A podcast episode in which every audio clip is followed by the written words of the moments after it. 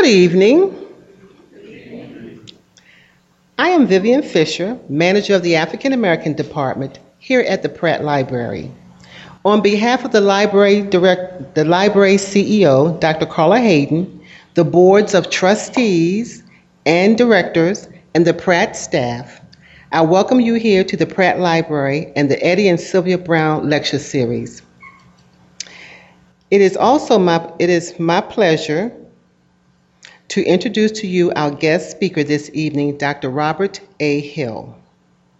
Dr. Robert A. Hill is Professor Emeritus of History at UCLA and Director of the Marcus Garvey and Universal Negro Improvement Association Papers Project. The project has been housed on campus at the James S. Coleman African Studies Center since 1977. Dr. Hill's interest in Garvey began in high school when he wrote an essay about him and won a prize for it. After winning the prize, Dr. Hill began meeting dozens of Garvey followers, also known as Garveyites. In his native country, Jamaica, Dr. Hill is internationally recognized as a leading authority on the life of Garvey and the history of the Garvey movement. In recent years, he has received invitations to speak on Garvey from institutions throughout the United States, as well as the Caribbean, England, and Africa. He was guest curator of the National Endowment for the Humanities funded Marcus Garvey Centenary ex- exhibition at the Schomburg Center for Research in Black History for Black Culture of the New York Public Library, and was an advisor to the government of Jamaica on its Garvey centennial. This evening, Dr. Hill will discuss Ethiopian princes in America, 1904 to 1940, and the formation of African American identity. Also, he doesn't know that I know this, but Dr. Hill just had a birthday on October 27th. So happy birthday, Dr. Hill. Please join me in welcoming Dr. Robert Hill to Baltimore and the Pratt Library.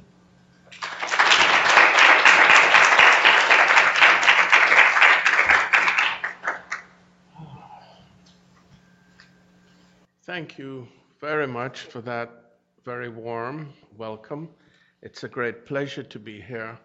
I've been just absorbing the wonderful atmosphere of this beautiful library um, and also the auditorium. It's not often that I get to lecture uh, in, in settings like this, so I appreciate it all the more. Um, what I'm going to show you this evening is something about the history of African American culture that I don't think many people here uh, know very much about. So, what I would say is welcome, sit back, relax, and just think of this as a like a PBS documentary. Um, there are two concepts that I want you to bear in mind uh, throughout the lecture. The first is the concept of avatar and the second is Culture Hero. Um, that's a photograph of the great Ethiopian Emperor Menelik II of Ethiopia. And it is the impact worldwide, but particularly on African American culture and thought that we'll be describing and looking at this evening. The term avatar, some people pronounce it avatar, is actually a Sanskrit word meaning descent.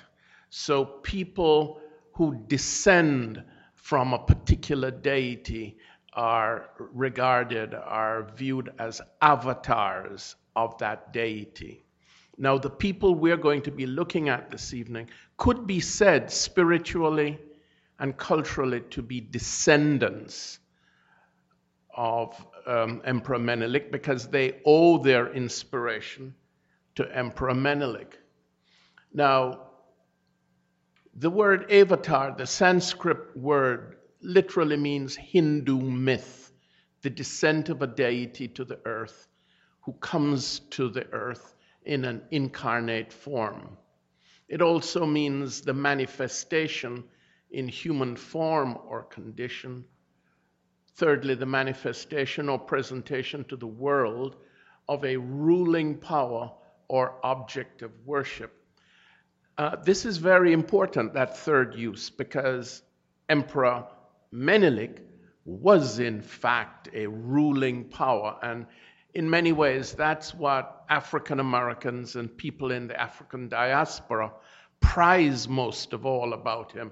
He's a ruling, ruling sovereign who manifests power. The concept of culture hero is one used in cultural anthropology and mythology, and it means a historical figure who embodies the culture, sort of symbolizes the culture of a particular society, and is frequently considered to have founded or shaped that culture, and more generally, a person who is prominent or important within a particular culture. Now, we have culture heroes in our history, and we also have avatars. And the question before you this evening is to decide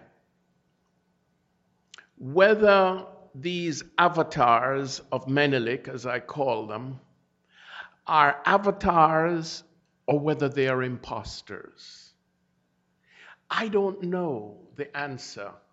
I, I think that you can decide uh, yourself on that question, and when we come to the end, maybe we'll have time for questions and conversations.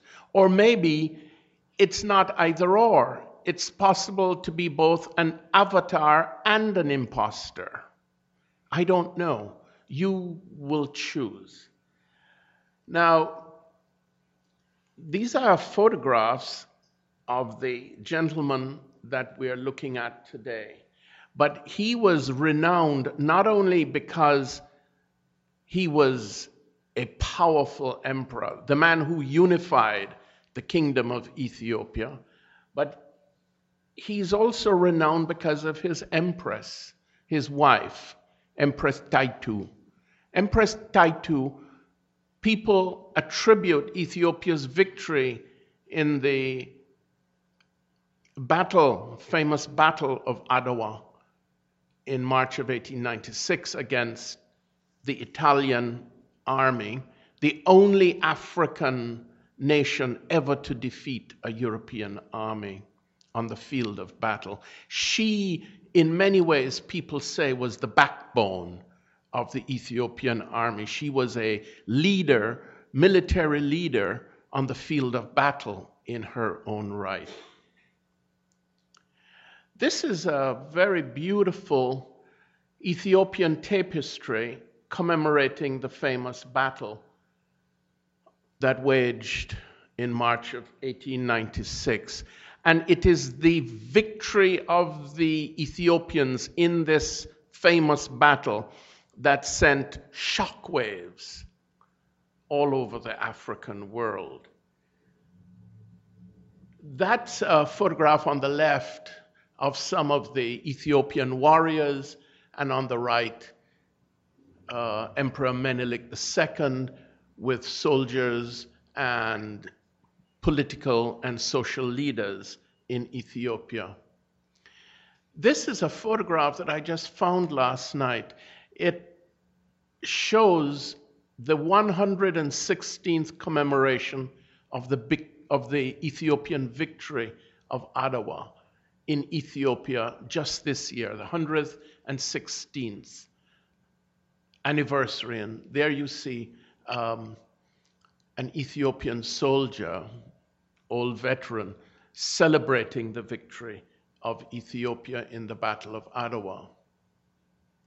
Now, The first item that we have in the genealogy we're tracing this evening is this newspaper report from the Gazette Telegraph from New York in October 1905. El Hag Abdullah Ali Sadiq is visiting in this country. New York, October 22nd, El Hag Abdullah Ali Sadiq Pasha, Prince of the Mohammedan Church, General of the Abyssinian Army, Minister of Commerce, and Envoy of Menelik to President Roosevelt, Theodore Roosevelt, arrived here today on the steamer Cedric. He comes ostensibly in regard to the new treaty of commerce between this country and Abyssinia, but actually his mission is to study the possibilities of closer relations with Ethiopia and America. Um, this man is clearly an impostor, but what's important is that he comes to America after the famous treaty between the United States and Ethiopia, presenting himself as an emissary of Menelik. This is 1905. Now, there's a whole biography of this impostor that I could relate to you this evening. I just don't have time, and so I'll just give you a sample. Here is another newspaper report. An Abyssinian prince visiting New York claims to be a direct descendant of King Solomon and the Queen of Sheba, trying to put over that old family stuff in the Knickerbocker neighborhood! Exclamation. In other words, after 1900, you see this steady stream of black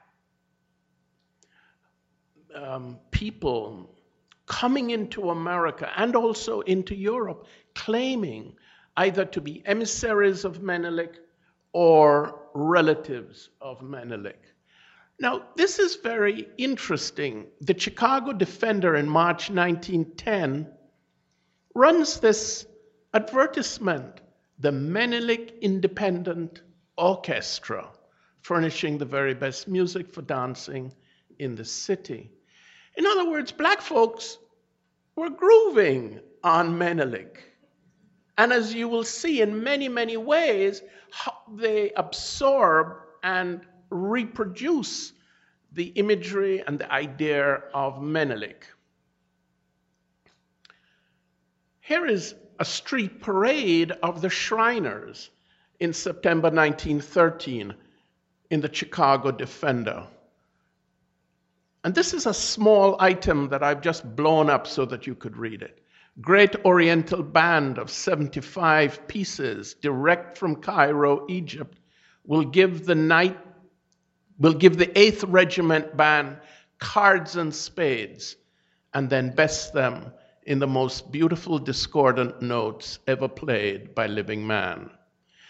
Prince Paikolapo, the Arabic temple builder and great great great grandfather of the son of Ut from Memphis, Egypt, will lead the camel presented to him by the late King Menelik. In the culture that's so important in African American life, the, the Masonic culture, Menelik becomes central to that. Now, Menelik was reported 11 times to have died, and each time the report proved false. And in um, 1914 comes this item, not dead but liveth. King Menelik still reigns from Paris, January 9th.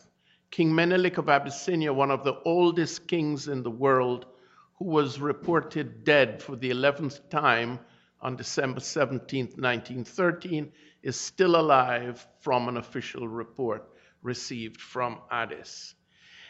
African American newspapers are consciously tracking the reports of Menelik.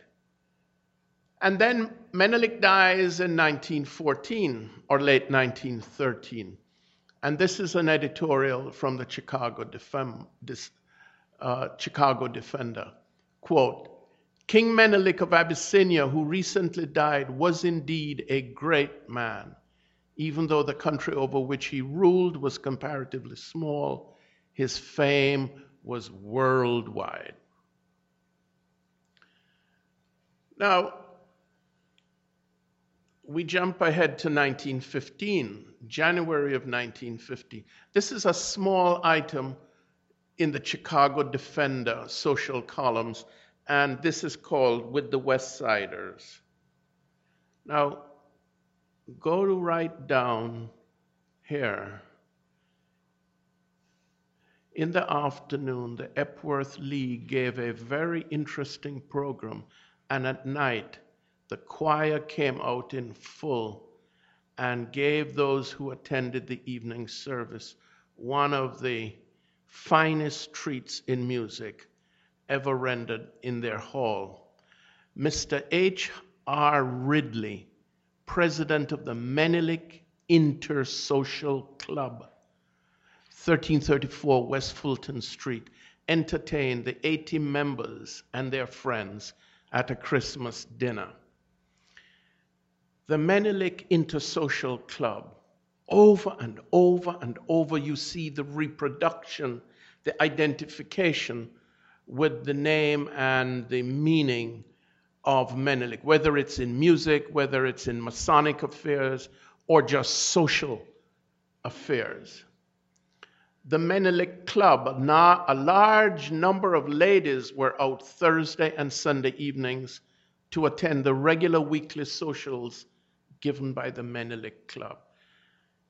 These sisters are dressing up and having social events in the name of the Menelik, Emperor of Ethiopia. Now, you will not find this mentioned anywhere, addressed anywhere in the books and historiography of African American history. Here is an item from the Lodge Directory from the Chicago Defender. King Menelik Council number one, Ancient Order of Ethiopians of America. The Queen Esther Temple number 10, and then the Knights of Omar. Chicago will now have a dramatic order, Knights of Omar, and the order will be known as Menelik temple number one. This is fascinating, and I kept this column from the Chicago Defender because I wanted you to see the display advertisements. But then look at this at the look at this at the bottom. Ancient order of Ethiopian princes. Little little thing. But you know how significant this must have been in the life of the participants in that order? And then we find this an Abyssinian prince in a hand me down stunt, New York, June 17th. It is reported that Fred W. Milan, K of C, supervisor in, Can- in Constantinople, has received a most novel request from one of the royal family of Abyssinia. This man of royal blood is Prince Oshra Beale, 31, and unmarried. The prince offers to make any American a sheik in Abyssinia who will provide him, the prince, with a position in his concern, which will provide him maintenance in accord with his status. So far, none of the American title grabbers have seen fit to consider the prince's offer. This is amazing. Here you have people trying to run this game of being sheiks and princes from Ethiopia. This is very interesting. Brother Mike, you might like this the Ethiopian prince. This is a boxer.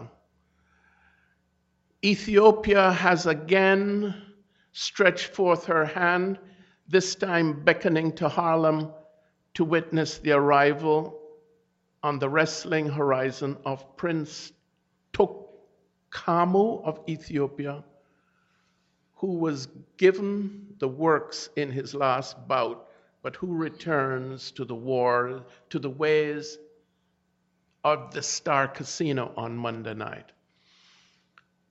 The, the identification with Ethiopia means appeal, power, cultural sovereignty. Here is something from the stage.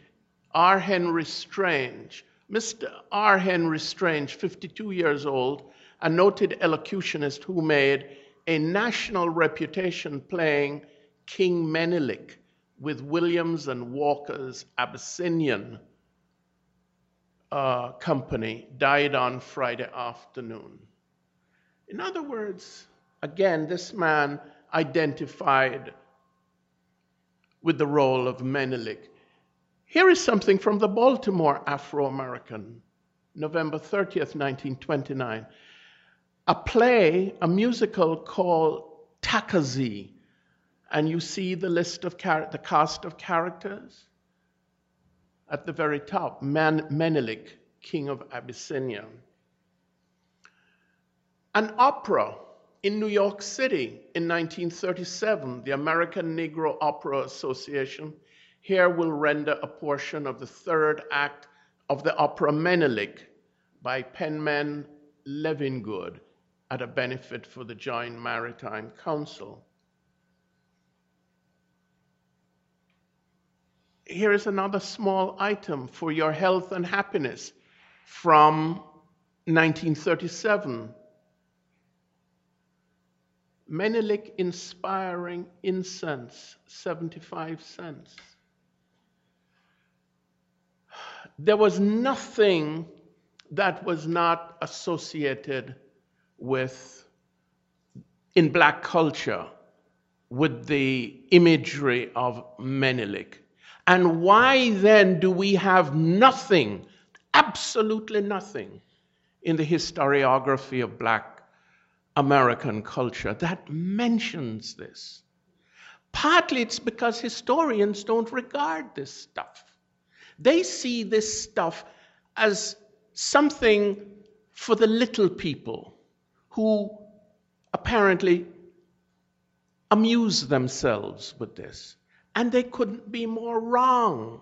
This is not tracked in people who do research in African American history.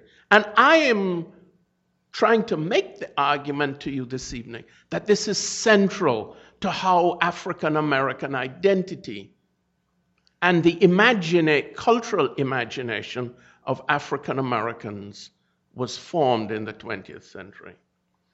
Let me go back. Um, a real princess with prior.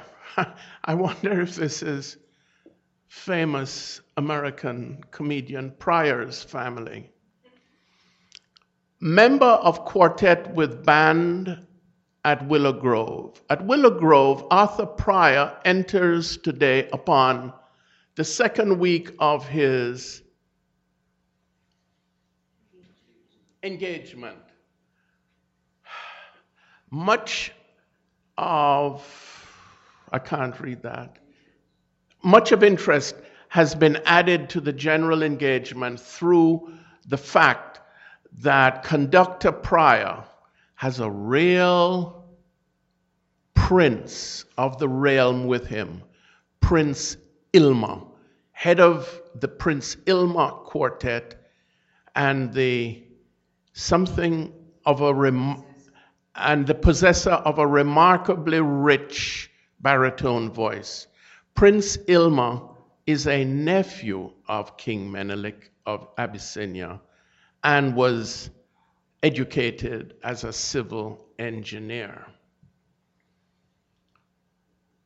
Now, this gets really serious at this point. We've been just kind of teasing you, showing you these little odd um, reports of different uses of the concept of Menelik. Now, this gets very serious. In July of 1916, a man by the name of Henry McIntyre and his wife, Hattie, they were confronted by a policeman who had come to serve them a summons. They were apparently expecting this because they were heavily armed. They shot and killed the two police who showed up at their house on the west side of Chicago. And then they went on a rampage and they killed four or five of their neighbors. This became quite a big event, threatened a mass race riot in Chicago. And because these two individuals were so heavily armed, the police decided they weren't going to take a risk. They decided to dynamite the building where the McIntyres were. After dynamiting the building and blowing off the skull of Hattie McIntyre, who had defended herself with two guns,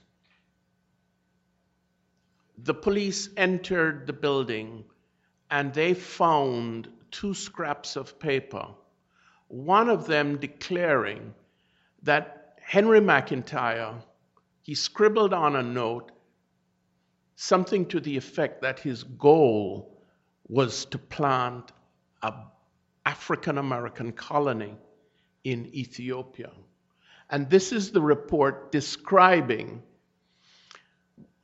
who they called, the man they called a Negro fanatic. Now, that's a photograph of the police waiting outside the building with rope, with dynamite. And if you read down here, it'll describe how these events unfolded. So here we have a supposed Negro fanatic and his wife who get blown up by the Chicago police in July of 1916. But then they find in the destroyed apartment a piece of paper in which this man says, Look to the right over here. The explosion blew the rear porch and part of the kitchen into the alley and the police found the building a wreck. They found an explanation of McIntyre's deed in a note which he had scrawled in lead pencil on a rolled up piece of wrapping paper. And this is what the note said The Almighty God has made me a prophet unto all nations, and also my wife, Hattie McIntyre. You shall know that the Lord has sent me to gather unto the Lord the remnant of the Adonic seed. At this place in the scroll, the Negro wrote three capital C's and the initials TH. Continuing, the Lord has made me the Savior of all Africans of America and now I shall recommend all that are worthy unto my heavenly Father, the great God of all creation. The Lord has given me a spirit to judge the quick and the dead. I must die in this land that I may carry my reports unto Almighty God concerning the land of the United States. Now, in addition to that note scrawled in his hand, the police find a letter that he had written to the son of King Emperor Menelik. That is the envelope. The letter was sent in 1913 and it came back unopened. And here is This is the actual letter. And that's the son of Emperor Menelik who McIntyre had written to. And this is what the letter says Prince Johannes El Menelik, Addis Ababa, Abyssinia, January 15, 1916. Dear friend, I write to inform you that I am a descendant of, of the Abyssinian race of Africa and that I have organized a church and also an immigration league in the name of the Abyssinian government. Although I were never over there myself. Yes, sir. Yes, sir. I know nothing about the country or government of Abyssinia except what my father taught me or I read in books. Dear sir. My father taught me from childhood that Abyssinia was my country and that King M, Menelik, was my king and ruler. There are 10 African subjects here in America who know practically nothing of Africa. Some of us don't believe that the African race has a great king, dear sir has a king, dear sir.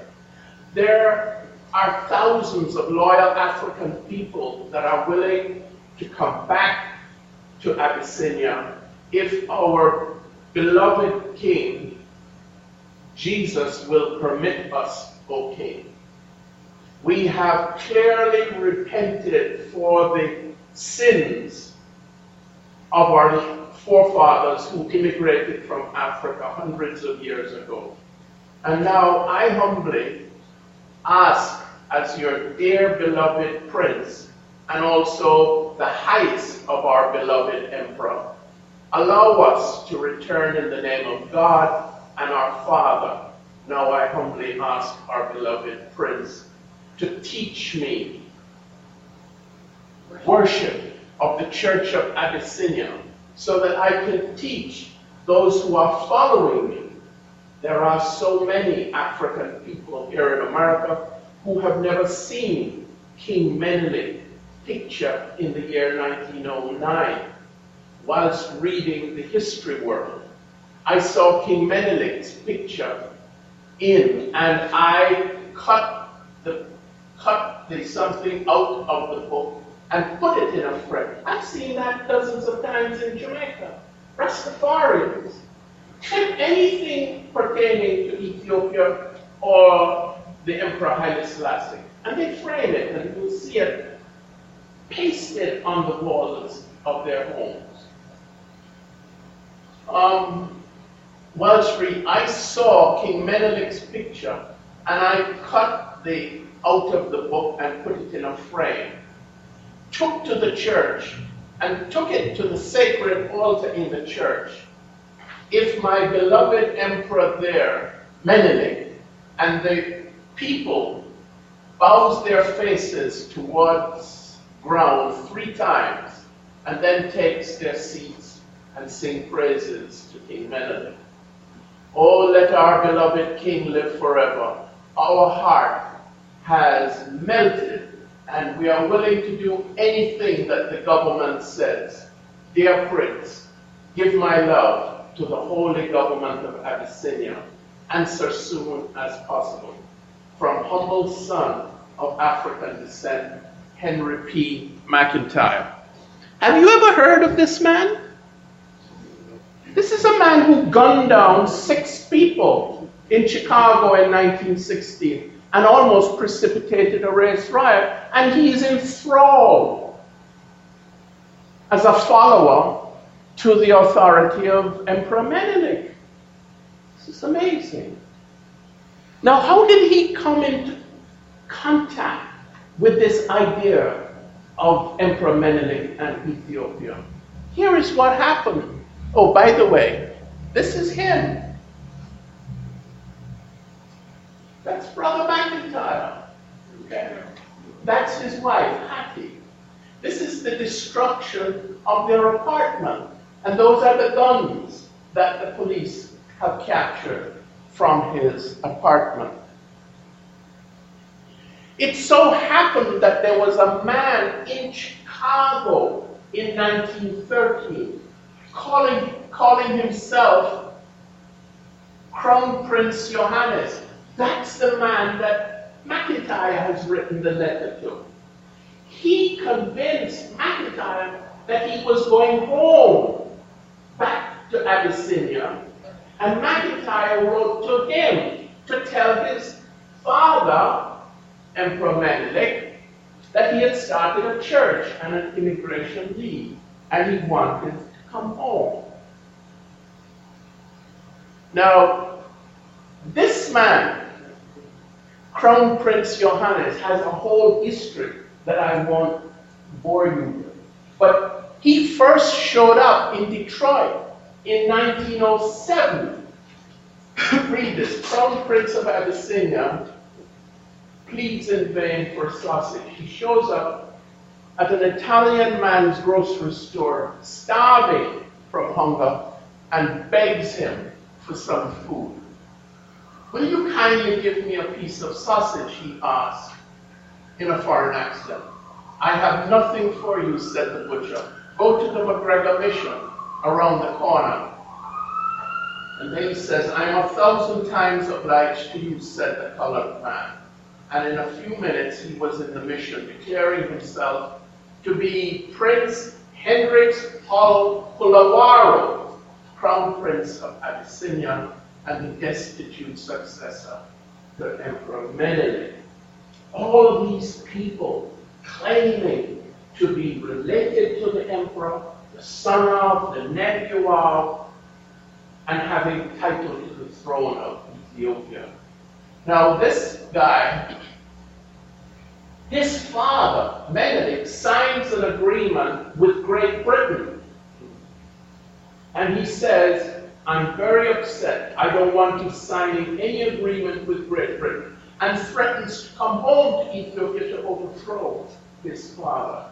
Somehow McIntyre hooked up with this man claiming to be Prince Johannes of Ethiopia. And that's what planted the idea. But McIntyre says, I got it from my father. My father taught me from I was a youth. You are an Ethiopian. Now, we shift the focus to two additional figures. I wanted to focus on three. One was McIntyre, and now comes the third. This is a man who turns up in 1904 here in the United States, calling himself Reverend C. Chicklesy. Can you pronounce his name? Do you see it? Can you read it? He claimed to be an Ethiopian from Trinidad. And he goes on to have, that's the name, C H E C L Z Z L I, of Princeton University and Abyssinia, Africa. That's a photograph of Reverend Father, he's now G.F. Chicklesy, BSc MA. Says Columbia has a distinct, this is Columbia, South Carolina. Columbia has a distinguished visitor yesterday. The visitor himself admits the distinction for three, for three read, what's it?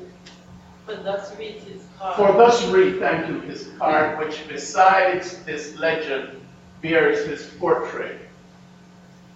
Check this out. This is what the card reads. Permissible greetings of the International Ambassador of Jesus Christ to the courts of a heterogeneous race of color. BC, Chicklesy, MD, MA, PhD, BSc, former ecclesiastical commissioner of King Emperor Menelik II of Abyssinia to the St. Louis World's Fair and former educational commissioner of Morris Brown College of Georgia, and present Dean of Princeton Theological Seminary of Indiana. By birth, a Trinidadian of Ethiopian descent, world's educationally, historical, ethnological, moral, sorry to give you such a warm time, uh, world's educationally, historical, ethnological, moral, theological, and chronological preacher, lecturer, and educator for the race of color, a destiny after 1920. Um, consonants, academic titles, and all came to Columbia from North, where he delivered an address Friday night. He says on, quote, progressive radicalism of the age. Now, this man traveled all across America, and black audiences attended his public lectures, and he wowed them with his mastery of the English language. How come he's never been picked up in any of our history books? People are enthralled with this concept of some kind of divine destiny associated with Ethiopia. That's him here again. And here Reverend C.F. Checklezy, BSc MA, and graduate of King's College, Oxford, and the University of Berlin, special ecclesiastical envoy of King Menelik of Abyssinia, and a descendant of a line of priests going back 3,000 years or more, is spending a few days in this city. That's the brother. A Trini! We who come from the West Indies know exactly what's going on. He playing mass. But he, he is in America and he has appropriated the Ethiopian identity and he's now playing it out. But this is him. Here's another shot of the brother. I love this one. With the best assurances of C.F. Checklezy, D.E. Ph.D., Minister, educated, lecturer, formerly the ecclesiastical envoy of Emperor Ras El Menelik II of Ethiopia, Educational Commissioner of Morris Brown College of Atlanta, Georgia, Dean of Princeton Normal Institute, present President of the Ethiopian Preachers of Ethnological, Ethical, Religious, and Economical Truths. This is a boss man. he dies in Atlanta in 1938 from a heart attack. And in the birth certificate, which the police find on him in Atlanta, his place of birth is listed as Trinidad. Now, here's another gentleman. Can you try to pronounce his name?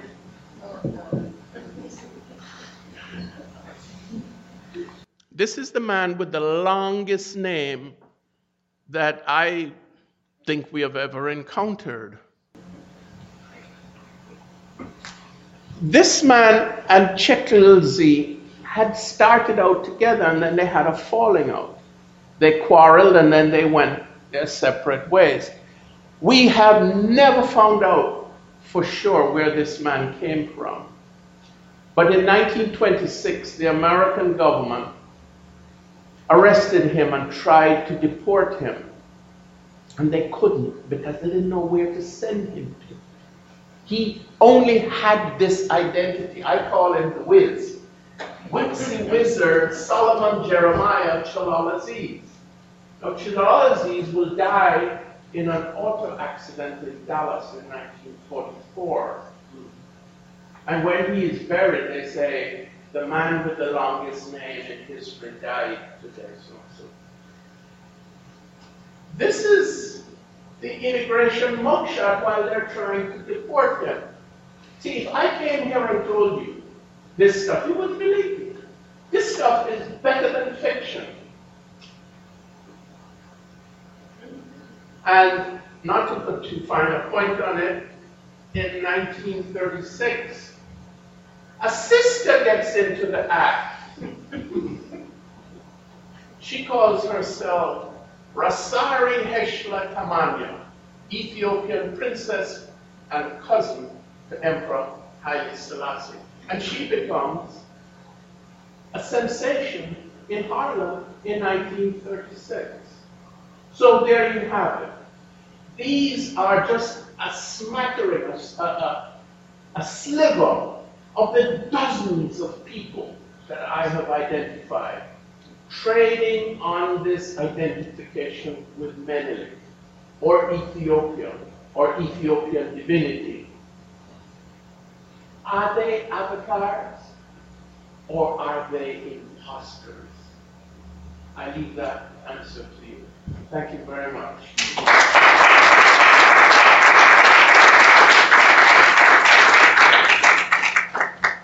Okay, I'll be happy to. Questions? Yes. Any questions? Yes, Deidre. So, um, what led you to begin tracking these people? What interested you in particular part of I, I wish they had, uh, they captured me. Because I come from Jamaica and I've spent years studying the origin of Rastafari, I was immediately struck. I had picked up in the 1970s in a file in the National Archives, an FBI file, the Wiz, Wixie Wizard, Solomon Jeremiah, Chalala's And I just put him in a file because I said one day I will find the time to dig into it. And over the years, I would come across tidbits, a little piece here and a little piece there, and the file kept growing. And one day I just decided to take the plunge. But once I took the plunge, I found that he wasn't the only one. Then I found that he had had this relationship with Cheklezi and they had fallen. In fact, it's Cheklezi who turns him in to the, to the government. In other words, you have two imposters who fall out, and of course, they one rats on the other. But here's the point. If there were no people interested in the message that they brought, they would have been wouldn't have had any, any purchase. So the question is not whether one of them or both of them are imposters. It's they have, there is a demand coming from within our community for this message. And they have discerned that and picked up on it and are delivering that message. But I can't tell you why one day I just decided uh, to pursue it. Yes, sister. With so many messages coming at the same time, Yes. persons who are actually following these people are believing um, in them and the concepts that they present. Are they are they wholeheartedly um, convinced, or are they people who have multiple memberships in other many different organizations of the period, and this becomes just one more thing? How sincere are the followers? Is, is what I'm trying to get at. Well, it's not just one type of follower. You have the musical culture of Black America who cotton on to identification with Menelik. You have the fraternal orders who cotton on to Menelik. You have the women and their social entertainments, they cotton on to Menelik. And then you have the religious aspect. So it's operating at many different layers. So when Garvey comes into America, people are puzzled. Why are suddenly black people responding to this African message? My feeling is that ground has been laid. The African, particularly the Ethiopian, is a culture hero. Menelik is a culture hero. And it's hard to be trying to mine this data as well as interpret it. I wish we had some some associates who would take take it on because see the answers to your question really require an army of researchers. This is just the tip of the iceberg. Yes, Doctor, um, give thanks for the work you're doing. Bless So- up, man. Bless up. Yes, give thanks. talking to the Mike David podcast. Oh, give thanks. Yes, give thanks for the work that is being done. And certainly, as you speak of the historiography on African American and Ethiopian relations and how that can be, be well, it's, it's, it's, it's marginalized, and certainly your work is, is putting it in, in front and forefront in terms of academics. I, am, I too am, I'm seeking to pursue some of that work uh, at the, the graduate level. And so I am certainly thrilled that you have this body of, of, of work that can be built on. Uh, but as it pertains to identity and the notion of identity in America, as we're challenged, especially African Americans are challenged on the lower ebb of identity, once calling themselves all different kinds of things. How do you see the, the identity of Ethiopian Ethiopians as a, uh, uh, a change, if you will, uh, to the negative, both the stereotype and also the embracing of by African Americans to negative identities. How do you see Ethiopian Ethiopianism as a potential substitute and, and thereby an elevation and upliftment of African Americans within this experience at this time? Well, brother, I gave this lecture in Addis Ababa last April, this April, April of 2011. And the Ethiopians who came to the lecture were absolutely stunned and amazed. They had no concept, no conception that the power of this figure of Menelik to reach out across the black world and draw in um, support and identity. They had no idea. Part of the problem is that as black people, we have been divided. We need to communicate the fruit of this research to Ethiopia, and Ethiopians communicate back to us their meaning of Menelik and Empress Taytu. That's a fundamental weakness in our research. And you here in the academy have a responsibility to work to break down this kind of intellectual partitioning of knowledge. This is very important for Ethiopians on the continent of Africa to know.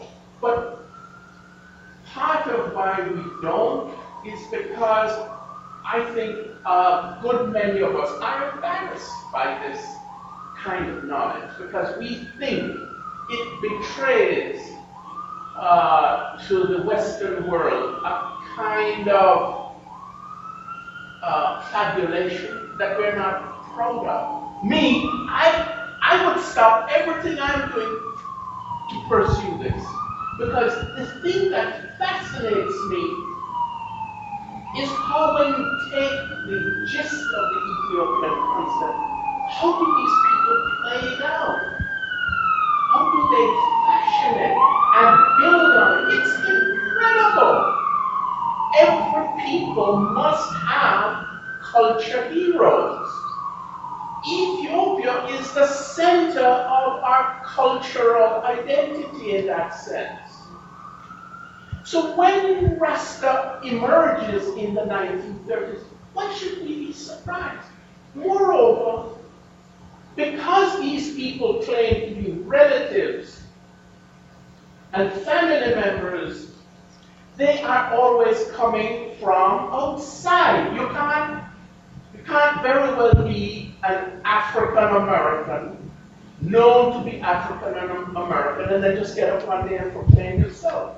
In other words, these are outsiders, black people, foreigners, fulfilling a need here in the African American community. And you know what? My suspicion is that the majority of them, if not all of them, are West. So it's not surprising when Haile Selassie is crowned emperor and Jamaicans then embrace Selassie as a deity. In other words, that letter from Henry McIntyre to Prince Johannes has remarkable echoes of what will come about in 1932 in Jamaica with the foundation of Rasta. Okay? But thank you for your question. Yes, brother. Dr. Hill, thank you and good and good evening. Good evening. Uh, my question for you tonight is, uh, what do you acknowledge in your presentation of King Menelik tonight? What do you acknowledge as the next uh, thrust, if you would, of Pan Africanism in terms of development of African image, culture, and ideology here in the Western Hemisphere and in the Eastern Hemisphere? Mhm. Well, I'm a historian, brother. I studied the past. I am not a prophet. Uh, I can't tell which way it's, it's going to move. What I respect fundamentally is that when people make choices about their identity, you must respect that. Okay? Now, what our community will do tonight and tomorrow and the day after in terms of the things that they select to embrace. I will be there to study it, but I can't, I can't prophesy that. What, what I can say is that it's not going to come from up here in our community. Up here in our community never creates anything. It always comes from the taproot the taproot in the culture is what sends out these uh, feelings. Now, you and our brother, because you are educated and you are articulate, you will then pick up on that and then discursively disseminate it. You see what I'm saying? Just like Chiclese. Chiclese came to America in 1904, worked at the St. Louis World's Fair, and when the World's Fair was over, I think that name Chiclese was given to him by an Italian at the World's Fair. He then takes the Ethiopian concept and runs with it. So it's always going to come up from the taproot. But then you have to open yourself to that energy. If you go to church on Sunday, and you just look at who are the people creatively deploying the spirit, it's not coming from the class of PhDs. Okay? At any rate, I can't prophesy, I can't foretell, but I am listening. And we all here must do the same listen. Sorry. Yes, sir. Thank you. Yes. Good evening, Dr. Hill. Good evening. Thank you. Uh, What, I came in somewhat on a, on a late end, but I saw you it, yes, but it is a renaissance that you have, when I saw the flyer, I said, this is again a continuation, Mhm. as you spoke of, from the bottom up, Yes. the ancestral Yes. coming up. Yes, brother. Okay, that is the piece that is reaching out, irregardless of religious, Mm-hmm. social Uh-huh. connotation or meaning Yeah. or references. We're looking at something that the word is going for. Thank you. constantly, obviously. As of this year, August the 23rd, there was a commemoration at Fleetwood Dock of ancestral Middle Passage. I see. okay? A, something that is ongoing. Yes. The ball is moving once again. Okay. Once again, your being here, we in attendance Yeah. being here, your work is a continuation of that commemoration. Thank you. It is the issue of commemoration that must be ongoing. That is what we are all being tapped with. Mhm. to continue that. Because the mantle is there. They have been waiting for us Okay. over and over and over again. For, It's not lost, you know, brother. no, it isn't. It can be found. Oh, it is This is demonstrating that if you pursue it, it's not obliterated, the remnants, but you must have a memory. Yes. What you call commemoration, I call memory. Yes. This is an exercise in cultural memory. Bless up. Give thanks for your kind words. Sister. We'll take two more Yes. questions. Thank you very much for this presentation. Um, there's a large Ethiopian community in between Washington, D.C. and Northern Virginia Yeah. that has come in recent years. And I was wondering if you've had any dialogue with them um, and what heritage do they bring?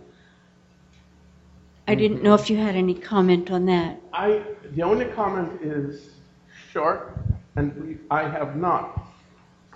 But what I know, because I have many Ethiopian friends on the West Coast and on the East Coast, what I know is that several of the young people coming to adulthood in the Ethiopian community are finding themselves in trouble adjusting to the cultural uh, situation in America.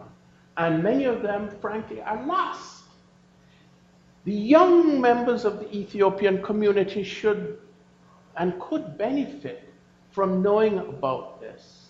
Because between them and the African American community, they simply don't know the history that ties our community to Ethiopia. And it's something that I think could be of real benefit. But no, I don't have any uh, experience of lecturing to Ethiopians here in the US. I- was invited to come here and lecture, and I was trying to think well, if this is a public community event, I'm not going to do something academic. I thought of something that might have, you know, broad appeal. And that's why I chose this, because I'm also anxious to get the word out.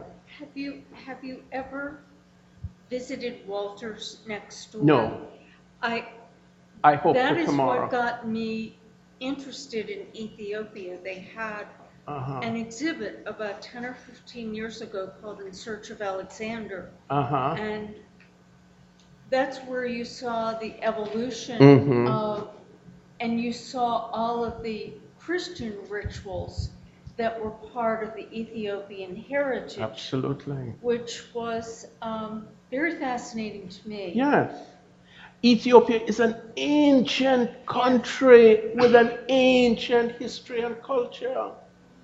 And African Americans are picking up on the antiquity and the sovereignty of Ethiopia's culture. And they want to be part of it. And that's why they are responding.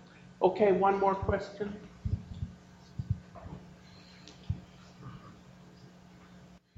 So um, I was struck in um, with the events around McIntyre. It was around I guess it was Yes. ni- 1905, something like that, and it Uh-huh. made me think of Booker T. Washington. This was a time when Booker T. Washington really was at his height of power. The whole idea of let's let's forget about political power.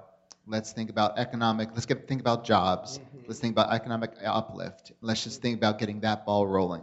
And um, as powerful as that message was, it left kind of a, a vacuum in the vision because there was no let's forget about the political side and then I went thinking about when it comes into um, the influence of, of, of, of this of this ethiopian culture is maybe um, supplementing um, providing that sort of political nourishment of this is a vision where we can go beyond just trying to get some jobs together something more and i was just wondering if there's if you've ever seen some sort of link between maybe uh, what was going on in other areas in sort of in african american political leadership and the ascendancy of this this kind of vision. Um, Not really. I would say two things. The kind of articulateness that Henry McIntyre brought to his gospel, where he says, you know, he, in effect, is the prophet, and he's going to shed his blood for the redemption of African America. Um, see, that wasn't supposed ever to happen. You must remember that this period in American history, particularly in African American history, is referred to as the nadir point. This is the lowest point, or highest point if you prefer, of Jim Crow. Black people are utterly in the views of the mainstream African American and American society utterly dispossessed. They have no thoughts, they have no ideas. And yet, this man and his wife are projecting onto the world outside of them a vision of some kind of liberation. Now, they obviously become agitated, and the police kept coming and serving summonses on them. And I think they just got fed up and they decided to have it out. But I prefer to look at it in terms of what was to follow. In 1919, there was a major riot in Chicago. Not the race riot, but the Abyssinian riot. Have you all heard of the Abyssinian riot in Chicago? Um, this was a riot that occurred in late 1919 when a group of so-called Abyssinians were walking on the south side, parading and demonstrating, and they stopped and they burned an American flag, but they were well armed. And some white sailors who were in the vicinity came and rushed them, and they opened fire on the sailors. It turns out that the people responsible for the protest march were called the Star Order of Ethiopia. Several of them, I believe, were somehow connected back to this man, Henry McIntyre. In other words, by putting the events of Henry McIntyre together with the famous Abyssinian riot of 1919 in Chicago, you begin to see an underground formation, a subterranean underground formation which erupts from time to time. And it is around this question of we are Abyssinians, we are Ethiopians, we respond, we are governed by a different drummer. It is this idea of sovereignty, black racial sovereignty, that was never supposed to happen. How, how black people managed to preserve this idea of their independence and sovereignty, to me, is nothing short of a miracle. And it was Ethiopia, it was the mythology of Menelik that helped to bind them with this ideology of independence and sovereignty. So, what I would like to go back and do now is to trace out the Abyssinians of 1919 and Henry McIntyre, he couldn't have been the only one. But you see, it's hard to do this research. How are we going to go back and find documentation given the destruction of so much of our people's archives? But I still believe that there are shards of memory laying all about. And if we are diligent and focused and committed to the task, we can begin to piece this together. It's almost like archaeology. But this to me is what's exciting. Seeing how people break through and recreate themselves culturally through the use of their imagination. Okay? All right, well, I think that will be it. Thank you all for coming out.